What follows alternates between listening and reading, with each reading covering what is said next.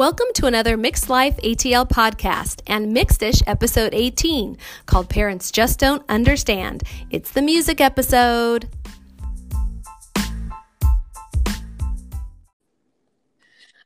Welcome to episode 10 of the Mixed Life ATL podcast. Uh, we want to just start um, by acknowledging that the country is in a bit of turmoil following um, the death of George Floyd. Um, it's it's it's a hard thing to just go on about everyday business, watching what we're watching, and um, mm-hmm we want to acknowledge that we are and be transparent that this uh, is rocking us as mothers and um, women of color. And so, if you hear things in this podcast, we just want to let you know that some of, um, of course, what we're talking about will, um, this um, chaos obviously will affect some of what we say about our our our beloved show mixed Mixedish excuse me um, but it's very relevant and so we right. hope we wanted to give that disclaimer um, at the top of this show. Shannon, did you want to say anything about George Floyd? Yeah, just that, you know, this is where our faith is being practiced heavily, um, you know, and tested. And, um, you know, seeing our city and other cities in turmoil, you know, we're just praying for our nation and our world um, and living in some serious times of history. And as we're raising our kids you know just having to teach them about the reality of what happened to george floyd.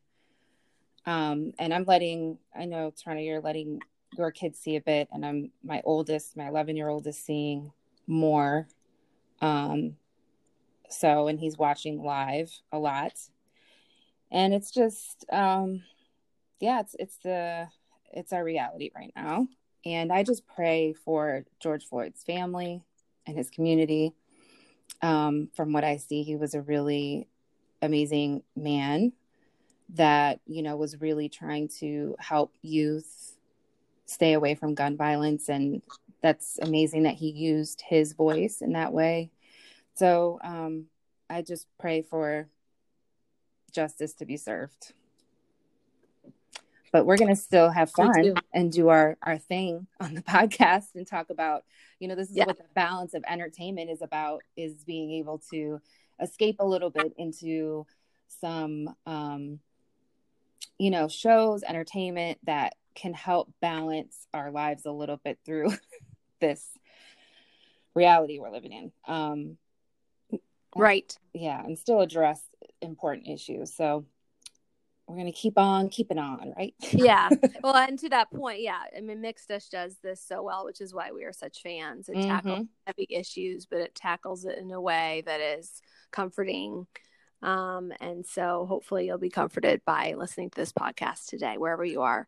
Yes. Um, so, so we are at episode 10 for the ATL podcast. We made it there is just something about that number and i'm really p- proud that we made it to the double digits. It's an uphill climb to create anything new but as this as this and this endeavor has also been an uphill climb but it's worth every bit of work and every moment um imperfectly it's escaping from my children to get it done shannon i'm so glad you invited me to be part of this journey with, and participate in your vision.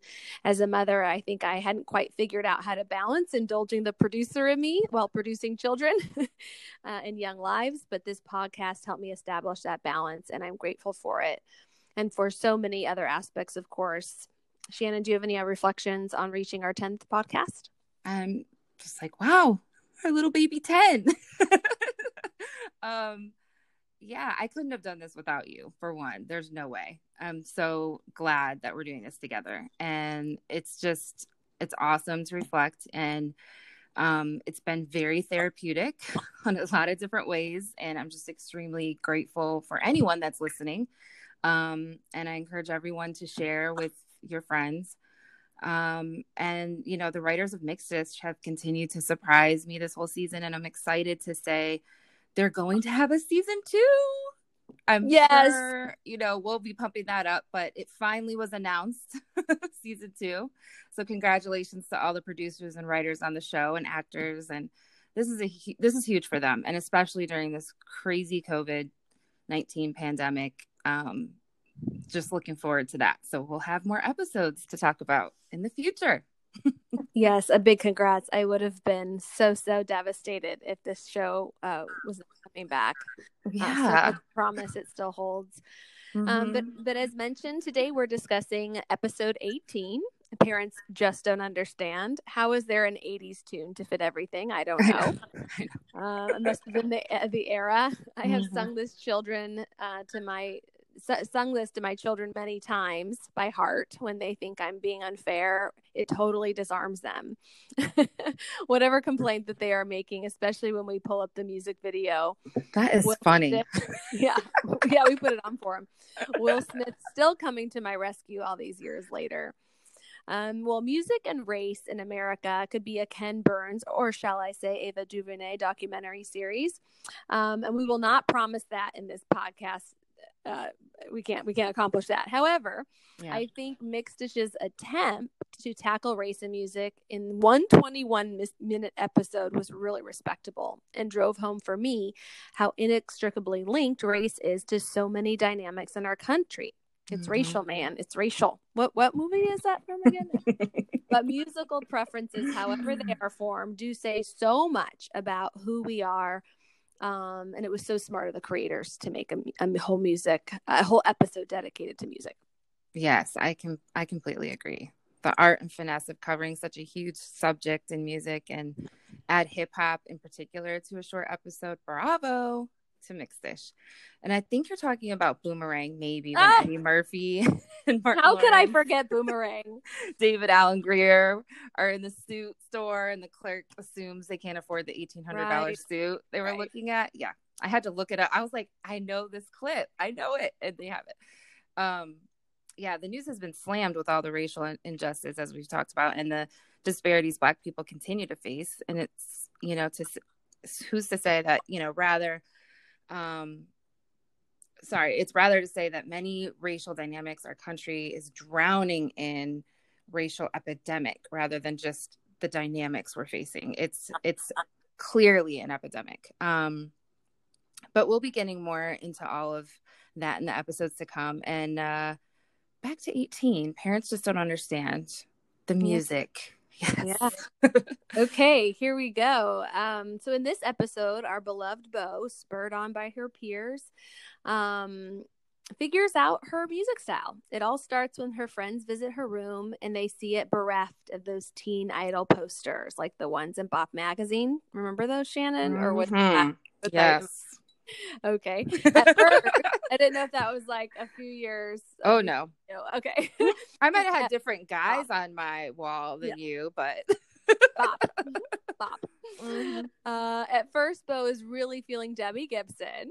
I, I did mm. listen to Debbie Gibson back in the day and feels drawn to Only in My Dreams as her anthem. Paul and Alicia are horrified at their daughter's seemingly shallow taste in music. No offense to Debbie Gibson, of course. But then mm-hmm. we see an inflection point the moment Bo falls in love with rap, thanks to Eric B. and Rakim. Uh, it's a tape that her friend lends her. And finally, she says a window into Black popular culture opens for her that she has been longing for. I can relate. Uh, to Bo in that regard. I, I've talked about growing up in Seattle in the 80s and listening to KUBE 93 FM my I call it my blackout phase growing up in Seattle because they probably played only 25% of black popular music that was out at the time. yeah. Um, but, but I did grow up listening to a lot of Stevie Wonder, Michael Jackson, and Bill Withers. My absolute favorite, Bill Withers. Um, Shannon, what did you listen to growing up? Well, it wasn't Eric B. and Rakim, but I, you know, I definitely had a lot bear with me because I, I now feel that I have to go through like this whole catalog, you know. Um, but of course, Michael Jackson, Sade, there were some oldies, you know, we were trying, I know my mom was trying to stay a little bit conservative at times. Um, Stevie Wonder, isn't she lovely? You know, but his whole catalog, jazz, my dad's entire family, um, you know, they were all musicians and having the Bronx, Harlem, New York history with jazz was going to be you know around and my uncle he still has two jazz bands today so shout out to his latin jazz band big band Nuevo and um, his traditional jazz band Evidence. He went to school with Wynton Marsalis, and so he's he's a big big uh, jazz advocate, history advocate. And um, my other uncle went to school with P Diddy, believe it or not. And you know, New York's music scene is just like nothing else in the world. So I'm that's definitely part of my blood for sure. Um, but just like you know, other regions hold their own, like ATL, obviously in our country, and bluegrass in Nashville and the Appalachian Mountains, which I love bluegrass. I know you do too, Toronto. love bluegrass and but R&B was really I think as a teen like what just I mean grabbed my soul. Like I Mary J Blige, you know those uh, R&B groups SWV, Xscape, and then of course Whitney Houston and Mariah Carey, who both teetered in pop. But let's not forget writing you know, Mariah Carey wrote the song for Mixed-ish, the title song, so that's awesome. Um, and En Vogue, and then TLC, of course, setting trends, and Lauryn Hill. Whew. And I was so happy I got to see her finally. I wasn't jaded like a lot of my friends, and I didn't give up. And I we finally saw her last year. That was the most amazing concert. It was she so good. Came on time. She brought it she mm. ended on time because there was like a curfew for the the venue it was everything you would want a Lauryn Hill concert to be she still has it she still She's, has yes for sure. Um and you know my husband and i we with the kids even we listen to marvin gaye's what's going on. It's like our favorite and it will never get old.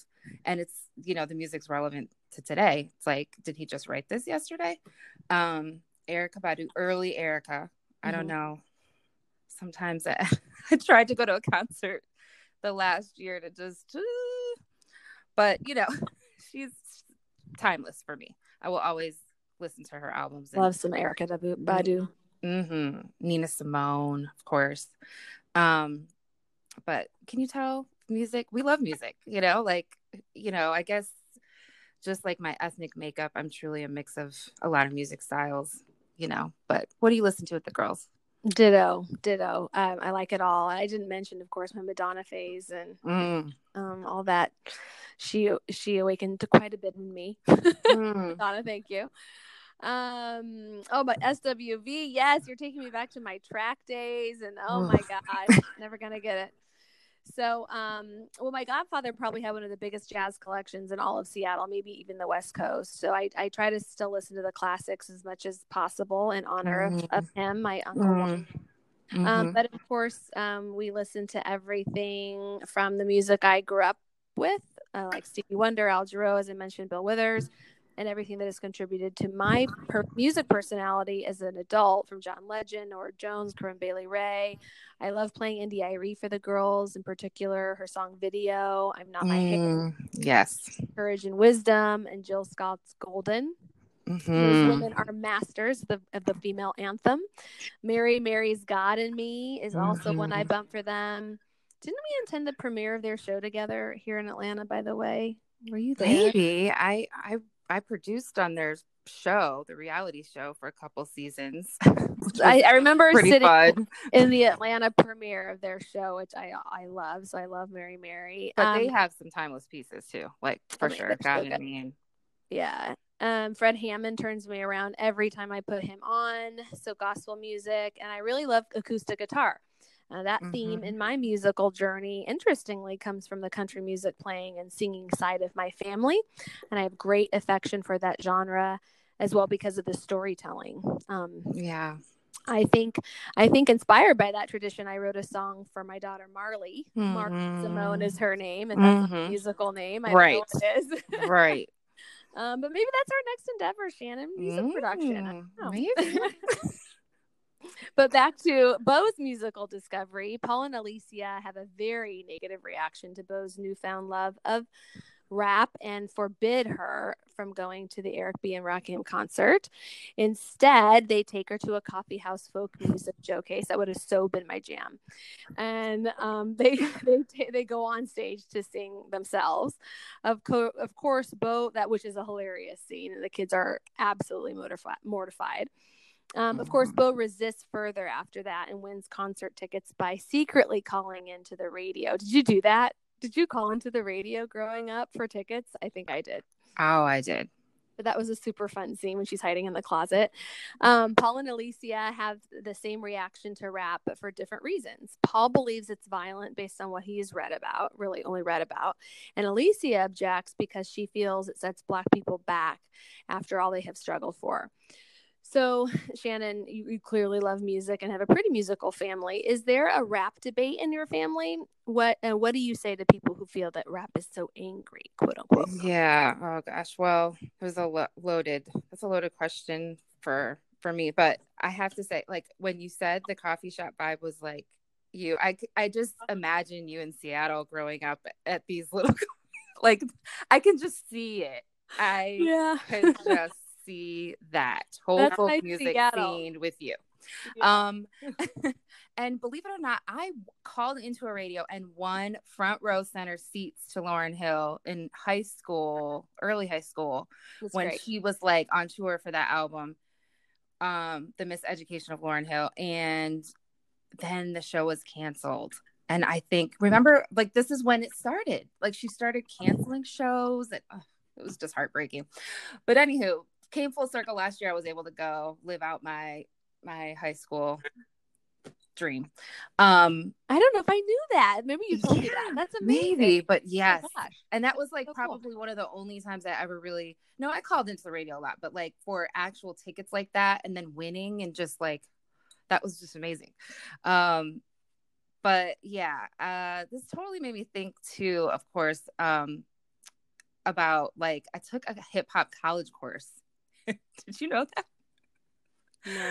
I took the history of hip hop course. Couldn't believe that it was like I could get college credits for this. But it was amazing learning, you know, really in depth. I mean, this was like, I didn't realize it was this deep. And so I guess it was good for me and my little Midwestern upbringing. Um, you know, learning about the five elements of hip hop and especially just the birth of like I was being birthed literally during like just in the toddlerhood of what's today's, you know, culture of hip hop. Mm-hmm. And um so it was watching my city's history, my birthplace history too. Um, but you know, learning about the five elements of hip hop and its ties to African history too.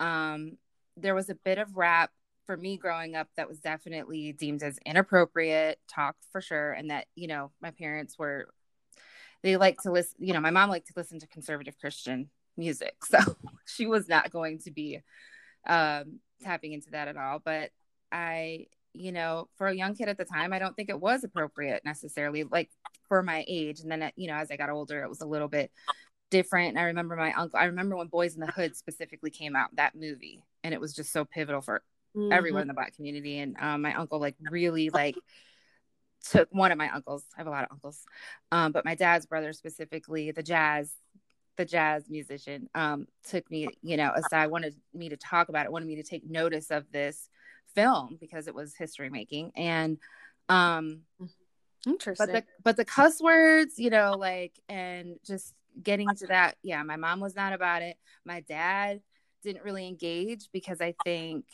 you know, obviously a different generation. He was from a different generation. And I think also because he lived so much of the raw stories that much of early rap music was telling us about, you know, from the projects in Brooklyn.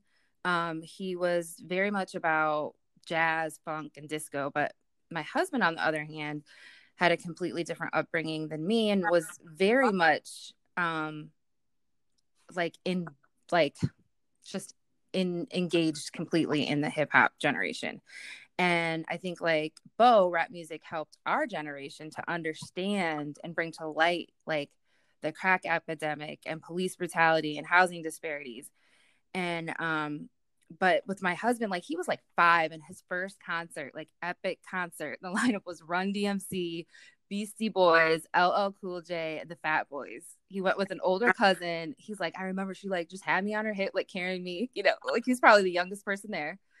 And it was like, you know, it just taught him like the love was just birthed there and he taught me just a lot about hip hop um just being just very much a true fan um much of our early dating was listening to Biggie, Tupac and Jay-Z together and um you know when I was preparing for this episode he thought of uh he knew you know I was discussing a little bit of this with him and he thought of one of his favorite songs is by Too Short called The Ghetto and when you listen to that it's like literally a teaching lesson for you know, and a bit of a cry for help, which is traditionally what the music is about. It's talking about our Black community and the underserved specifically. And um, these artists are expressing the pain and the issues of the Black community that, you know, that we're facing, which is what we see Bo experiencing in this episode. She's like, Yes, I'm a little bit woke.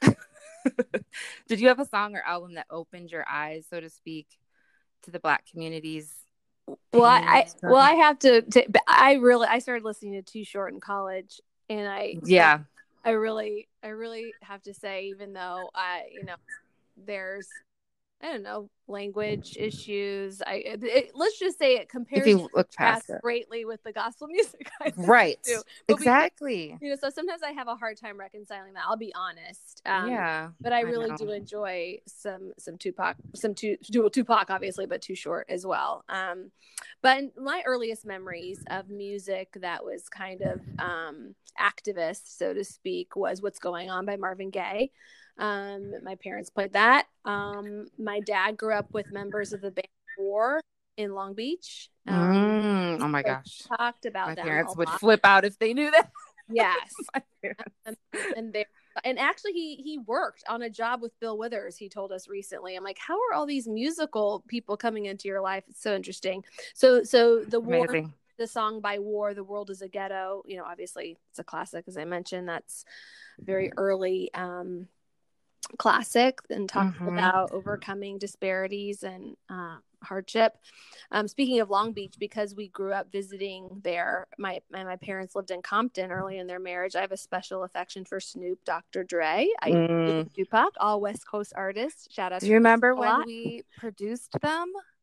Remember? Yes, I was in heaven. Snoop. I was in heaven. specifically. That was for B- a BT a BET show. I couldn't believe together. It. We got that was live, and he gave a great performance. He did. Drop it like he was. That was really good. Super nice.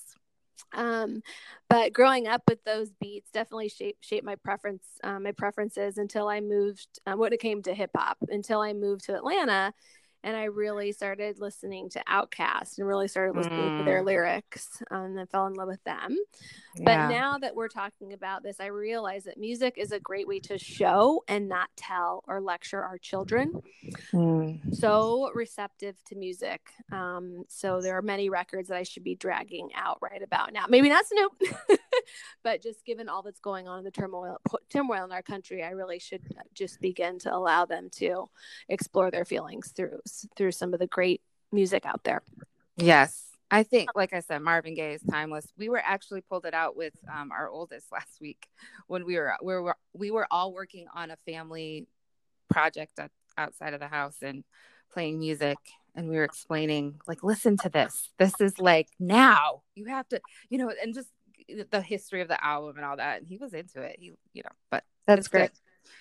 Good. Um, yeah so in the spirit of you know music identity and style i have to transition a little bit um, from the episode and give some kudos out to a musician i didn't grow up with but instead we grew up together in the same era and her music captured my heart and still does our fellow biracial black sister alicia keys yes in fact we were born a month apart minutes away from each other it, her in manhattan myself in brooklyn and wow, she, like so many other artists in the music industry, had planned a world tour in 2020 to promote her new album called Here and her new book called More Myself. And the book was part of the tour and the album promotion. And I'm sure was set to be a bigger moment for her this year than it has been. But due to COVID 19, you know, all that changed.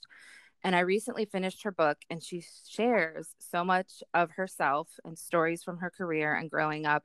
And she seems to have made the most of the time in quarantine as well as she's helped fundraise for small businesses and helped celebrate graduates at virtual and televised events and brought to light, you know, the injustices of the police brutality that's going on and murders.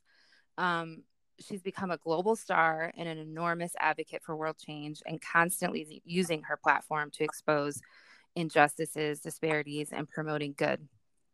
And she's raising boys, which is awesome. Um, I feel a certain level of connection to her because, as we know, we're both biracial, but also her. We both have white mothers, both born in Detroit. I found out in the book. Wow. Um, with a Midwestern Michigan and Ohio family experience and um, you know DNA there. Um, she was also, like I said, born less than you know a few minutes away, but she came of age during the same time as me. And um, when her first album came out, I was in college, and like so many of us, I played it repeatedly on rotation. And I would have had, I would have my hair braided often for like volleyball preseason games and stuff like that. And I remember a staff member that would always tease me and called me Alicia Keys because of that. And but I take it as a compliment actually. And I attended her concert on that first album tour in Cleveland and got to witness her incredible piano piano t- talent. I mean, classically trained, she is just amazing. So I also feel a connection with her now as we're both approaching 40 years old and have both decided to let our stories all air out. And in her book, um, with her with her book and me here with the podcast, um, it's just about timing. I think even a year ago, I probably wouldn't have been in this space to do a podcast like this. Um, but she shares in her book about the first time she discovered her mother daughter racial differences. And I wanted to just read this particular excerpt. So Alicia writes Mommy's body is covered in freckles. The two of us stand close at the intersection of 43rd and 9th, her warm, spotted hands wrapped fully around my tiny one. It's just her and I, both on the, this corner and in life. I stare at our fingers, intertwined, a swirl of beige and brown. Mommy, I announce, you're still white. My mother glances at me and then back up at the streetlight as it turns green. Yes, Ali, she says, a smile spreading across her face. I'm still white. Now let's go. At four, I didn't understand why my mom's skin doesn't look like my own. I've wanted, I, or rather, I've been waiting for the day when all at once her hundreds of small dots will march towards one another, link arms, and magically blend to make her brown like me. I know nothing about race, about how it can be used to separate and conquer and shame. And in the collage of faces filling our Hell's Kitchen neighborhood, I have no judgment about why we don't resemble each other. Few here do. All I know is that my beloved mother, this woman who braids my bushel of curls on weekends and sweeps me close at bedtime, is my family, my rock. And in my view, in my innocence, our skin shades should match as closely as our hearts do.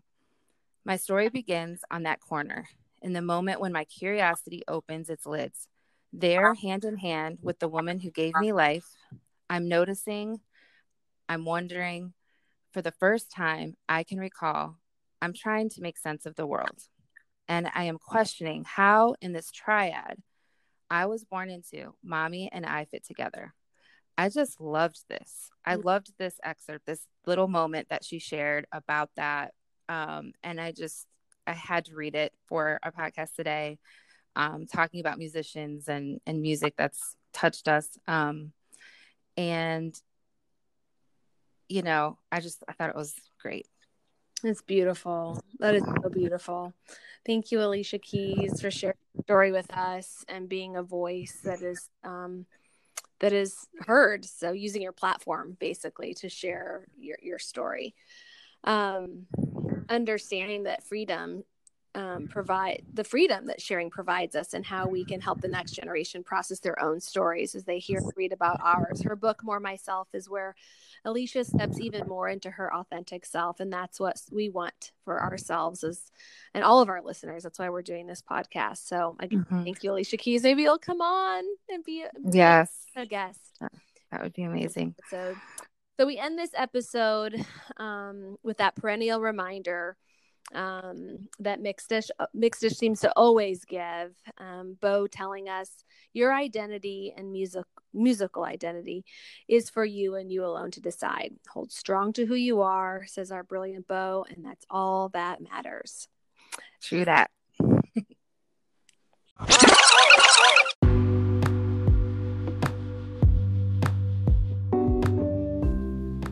In our mixed message today, we're asking How has music helped you flesh out your identity? Send us a DM and share with us through our website, mixedlifeatl.com, or find us on social media at mixlifeatl. That's all we have for our show today. Until next time, stay safe and peace out.